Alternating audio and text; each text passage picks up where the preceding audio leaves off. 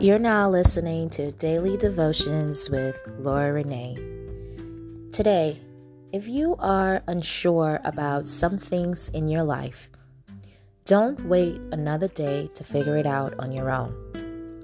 Ensure your heart is in the right place of humility and then ask God to help you. Once you've asked, trust that God is directing you. If you know you've gotten on the wrong path, Seek God for direction instead of looking to the world for answers.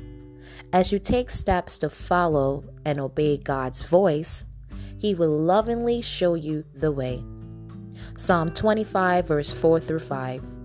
Show me the right path, O Lord. Point out the road for me to follow.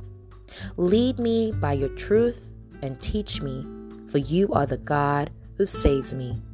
All day long, I put my hope in you. So, Father, I pray and I thank you for everyone who will listen to this podcast.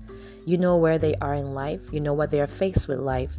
For some of them, they need to get back on the path of righteousness, to make those narrow things wide, to make those crooked things straight. But wherever they are, Father, may they feel comfort knowing that they can come to you and ask you for help.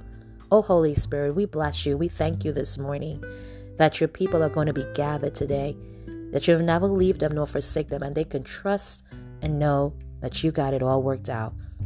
So I pray that this was blessing you today. I pray that you take some time and say, God, help me because I need you. Until next time, God bless you.